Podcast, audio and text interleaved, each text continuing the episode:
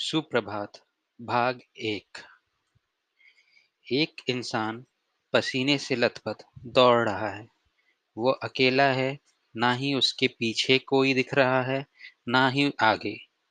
एक सुनसान सी सड़क पर कुछ उड़ते सूखे पत्तों के साथ वो भागा जा रहा है। उसके चेहरे पे एक सिकन और कई उलझनों की परछाई साफ़ साफ़ दिखती है। उसे देख कई सवाल दिमाग में उठते हैं। ऐसा क्या हुआ कि ये, वो भागा जा रहा है? अचानक इसके कदम पत्थर से भिड़ जाते हैं। वो उसकी इस अंधी दौड़ को एक विराम दे देते हैं। पर इस घटना का कोई भी असर उसके मुखारविंद पर ना ला सका। कुछ देर बाद एक हल्की सी मुस्कान के साथ उसने आसमान की तरफ़ देखा और हंस पड़ा, मानो वो ऊपर वाले से कह रहा हो, तू नहीं बदलेगा, तू नहीं बदलेगा। वो फिर खड़ा हो चुका था। उसके चोटों ने उसे प्रोत्साहित करने का काम किया और वो तेज से दौड़ने लगा। वो अगले मोड़ पर मुड़ा और शायद खुदा ने एक और हंसने का मौका उसे देना चाहा। उस मोड़ पर रास्ता बंद था। उसके सामने एक ऊँची दीवार थी, जिस पर किसी ने लिखा था, तुम यहाँ क्या करने आए हो? उसने एक लंबी सी सांस ली और फिर उस सुबह के लालिमा से सुसज्जित सूरज से बोल पड़ा, मैं थक गया हूँ इस ज़िंदगी से, इसके और तेरी दुश्मनी से। जब जब मैंने तेरे दिए हर दर्द को मुस्कुराकर अपनाया। तूने मुझे हंसने के और दर्द दे दिए। वो फिर पलट गया और धीमी कदम से अपने राह पर लौटने लगा। तभी उसे किसी अनजान ने आवाज़ लगाई, ओ भाई, सुनो टी शर्ट वाले, भाई, सुनो। उसने पलटकर देखा, एक अधड़ उम्र का बूढ़ा उसे आवाज़ दे रहा था। उसने सोचा, उसे कोई मदद चाहिए होगी। और वह फुर्ती से फिर दौड़ पड़ा। बस अंतर इतना था, इस बार उसकी आँखों में एक मंजिल थी वो पहुंचकर। अंकल, आपने मुझे पुकारा। क्या कोई मदद चाहिए? वो वृद्ध व्यक्ति मुस्कुराया और कहा हाँ एक बोझ है, उसे उठा लो। इस व्यक्ति को आश्चर्य हुआ, उसके पास उसे कुछ भी ना दिखा और हंसकर बोला, आप क्यों मज़ाक कर रहे हो? आपके पास मुझे कुछ भी नहीं दिखता।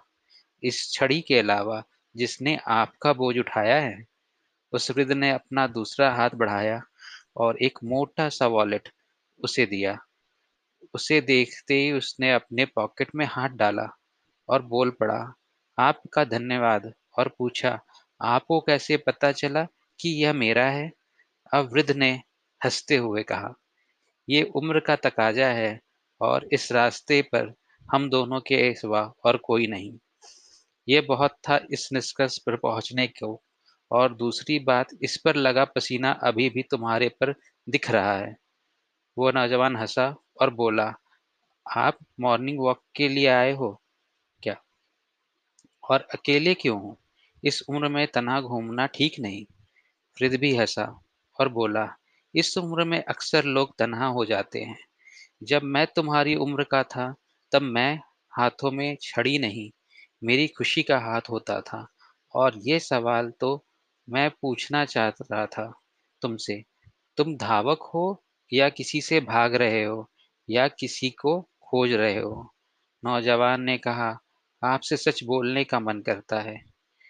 मैं क्रीड़ा भूमि का धावक नहीं, अपितु ज़िंदगी का एक धावक हूँ, जो ज़िंदगी और खुदा से जितने की चाह में रोज दौड़ता है और हाँ मैं बुरी यादों से भाग रहा हूँ और सक्कू खोज रहा हूँ। वृद्ध के चेहरे के भाव बदल गए और उसने बोला, बेटा, पास में ही एक चाय की दुकान है, वहाँ बैठकर बात करते हैं, क्योंकि मेरी छड़ी मेरा बोझ संभालते संभालते थक गई है। चाय की दुकान पे। लादेन। दो पानी कम कड़क चाय मलाई मार के लाना। और आप बताइए कुछ अपने बारे में। अरे बेटा, देखो, मेरी ज़िंदगी की कहानी बहुत ही सीधी है। कुछ सपने थे जो पूरे हुए तो कुछ टूट गए। कुछ खुशियाँ थी तो कुछ गम। एक जीवन साथी और अब एक छड़ी। एक सफल बेटा और एक प्यारी बेटी। दोनों की ज़िंदगी अच्छी चल रही है। अब तो उनके भी बच्चे हैं। पता नहीं अब कितने बड़े हो गए होंगे। नवयुवक बोला, आपने सब कितनी सादगी और सरलता से अपने बोल दिया। मेरी ज़िंदगी भी कुछ ऐसी ही है और शायद आपके शब्दों से सबकी कहानी बयां हो जाती है। उसने देखा और बोला, लादेन, कितनी देर और लगेगी? उधर से आवाज़ आई, साहब। और उनके सामने दो गिलास गर्म चाय के थे। उस चाय की चुस्की लेते हुए व्यक्ति ने बोला, आज खुशी की याद आ गई। वो पिछले साल की सर्द सुबह थी। हम दोनों साथ में टहलने निकले थे और ऐसे ही एक जगह रुककर एक प्याली चाय की पी थी। उससे मेरी पहली मुलाकात ऑफ़िस में हुई थी। ऑफ़िस की बुराइयाँ करते करते ना जाने हम दोनों कब एक दूसरे को पसंद करने लगे। एक दिन मैंने हिम्मत करके अपने दिल की बात बोल दी और उसने वही कहा जो अक्सर लड़कियाँ कहती हैं नवयुवक गिलास के लबों से हटाते हुए। क्या कहा? क्या कहा उन्होंने? वृद्ध ने कहा, वही बरसों पुरानी डायलॉग मैंने तुम्हें सिर्फ़ एक अच्छे दोस्त माना और कुछ नहीं। ये शब्द मेरे शीश महल पर पत्थर की तरह लगे, पर मेरे दिल ने कहा, ये तुम्हारी ज़िंदगी है। इसका तुम्हें ख्याल रखना है और मैंने सिर्फ़ उसका दोस्त बनना कबूल कर लिया। पर वक्त ने मेरे दिल में जो बीज बोए दिए थे, उस पर गुलाब खिल ही जाते थे। पर इसकी महक उसे कांटों सी चुभती थी। चाय की आखिरी चुस्की लेते नवयुवक ने बोला, एक और चाय लेंगे और फिर आप क्या हुआ? विद ने चाय के लिए हामी में सिर हिलाया और बोला, हम दोनों दूर होते जा रहे थे, या यो कहो वो मुझसे दूर और मैं और उसके पास। मैंने उस समय तक किसी का पीछा नहीं किया था। पर अब मैं ऑफ़िस से उसके साथ ही निकलता था और मेरा घर उसके घर से एक स्टॉप पहले था, पर मैं उसके स्टॉप तक और उसके घर के एक मोड़ पहले तक जाता था। इसकी वजह उसे देखने की चाह तो थी ही, मगर उसे ज़्यादा वो सुकून था जो उसे सही घर पहुँचने से मिलता था। अरे, एक बात भूल गया। नवयुवक, क्या भूल गए आप? अरे बेटा, मैं नहीं, तुम। चाय के लिए बोलना। नवयुवक बोला, लादेन, दो स्पेशल चाय और। लादेन चिल्लाया, साहब टाइम लगेगा, दूध खत्म है। वृद्ध ने बोला, कोई नहीं, वक्त ही तो है मेरे पास और आज शायद आपके साहब के पास भी है। हाँ तो मैं बता रहा था, अपनी दीवानगी की कहानी, पर कुछ महीने बाद वो परदेश चली गई। उसके कुछ सपने थे, उसे और पढ़ना था और कुछ बड़ा करना था। मेरी भी कुछ ऐसी ही सोच थी, पर उससे मिल ज़िंदगी वहीं रुक गई और वही मेरी ज़िंदगी बन गई। वो ज़िंदगी दो साल, सात महीने और बारह दिन मैंने कैसे काटे, क्या कहूँ? कितना तन्हा था मैं जैसे आज। तुम भाग रहे थे, वैसे ही मैं भी बिना किसी वजह के दौड़ता था। उन गलियों में मेरे कदम धीरे हो जाते थे, जहाँ कभी उसने मेरे साथ कुछ फासले तय किए थे। लादेन बोला, साहब, ये लो चाय।